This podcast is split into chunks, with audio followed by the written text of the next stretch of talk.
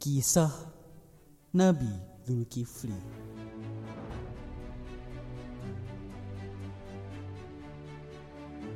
Dzulkifli alaihi salam tak banyak diceritakan di dalam Al-Quran. Nama Nabi Dzulkifli setidaknya disebut dua kali, yakni dalam Surah Al-Anbiya dan Quran Surah Sad. Salah satunya menekankan bahwa Nabi Dzulkifli termasuk ke dalam golongan orang-orang yang bersabar. Kendati tak banyak dikisahkan di dalam Al-Quran, namun Dzulkifli termasuk dalam dua puluh lima nabi dan rasul yang wajib diimani umat Islam. Dalam Surat Al-Anbiya ayat delapan puluh lima sampai delapan puluh enam Allah berfirman,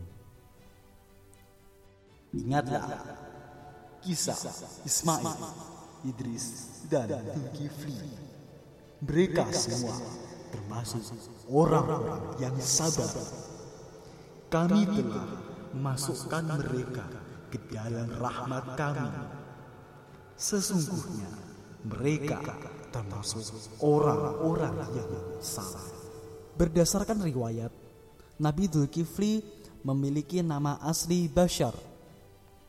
Sementara Dzulkifli merupakan julukannya yang berarti orang yang sanggup memegang amanah.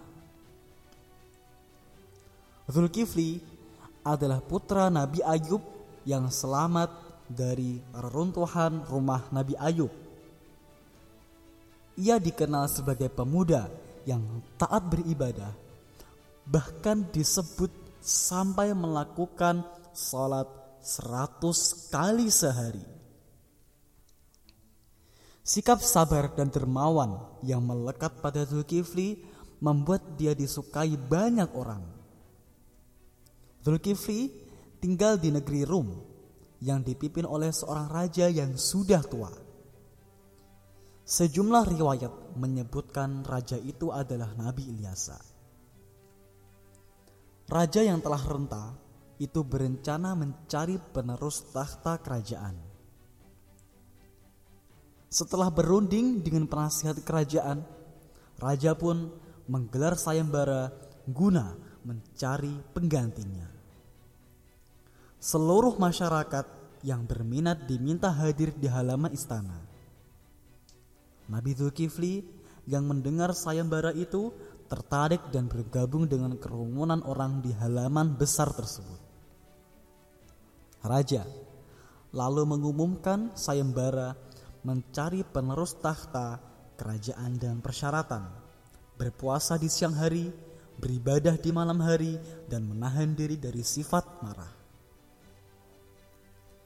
Mendengar persyaratan itu, kerumunan pun terdiam. Tak ada yang berani menerima persyaratan tersebut. Lalu, Nabi Dzulkifli mengangkat tangan seraya berkata bahwa ia menyanggupi seluruh persyaratan itu. Sontak, semua warga terkejut dengan keberanian Dzulkifli lantaran ia masih sangat muda.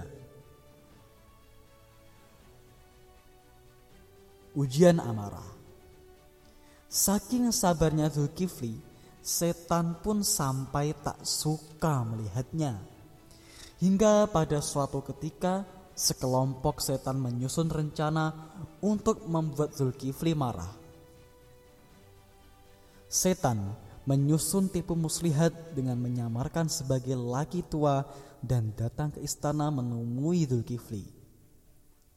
Setelah memaksa masuk dan berjumpa dengan Dzulkifli, setan itu menyampaikan masuknya.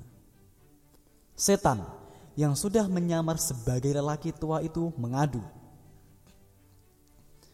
ada seseorang yang menganiayanya. Karena itu ia meminta Dzulkifli untuk menghukum penganiaya tersebut. Namun Dzulkifli menolak permintaan tersebut. Dia memberitahu bahwa untuk menyelesaikan persoalan maka perlu keterangan dari kedua belah pihak.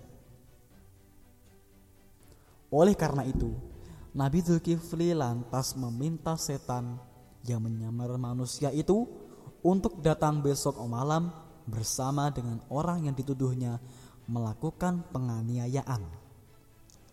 Keesokan paginya, lelaki tua itu datang kembali, tetapi seorang diri. Nabi Dzulkifli pun kembali menyampaikan permintaannya untuk menghadirkan pula orang yang dituduh menganiaya. Setan yang menyamar lelaki tua itu diminta datang lagi malam harinya. Hingga pada hari ketiga orang itu datang kembali. Nabi Dzulkifli tetap sabar menemuinya. Tapi sebaliknya, setan yang naik pitam karena Nabi Dzulkifli tak kunjung marah. Setan itu akhirnya menampakkan wujud aslinya untuk menakut-nakuti Nabi Dzulkifli. Nabi Dzulkifli lantas berdoa dan berlindung kepada Allah. Kesabaran Nabi Dzulkifli ini membuatnya diangkat menjadi nabi. Allah mengutus Dzulkifli untuk memberi peringatan dan mengembalikan kaum Rom yang menyembah berhala kepada jalan kebenaran. Dan ingatlah akan Ismail, Ilyasa, dan Dzulkifli, semuanya termasuk orang-orang yang paling baik. Firman Allah dalam Al-Quran Surah Sad ayat empat puluh delapan. Dari kisah Nabi Dzulkifli dapat diambil sejumlah hikmah dan pelajaran. Pertama, untuk menjadi pemimpin seseorang mesti bijaksana dan taat kepada Allah Subhanahu Wa Taala. Seorang pemimpin juga mesti adil dan hendaknya tak mengambil sembarang keputusan untuk warganya. Pemimpin juga mesti sabar dan mampu menahan marah untuk dapat mengambil keputusan yang tepat. Sebab selama memimpin ada kalanya bakal banyak rintangan yang ditemui, sehingga dibutuhkan kesabaran, pikiran jernih yang bebas dari amarah untuk melewatinya.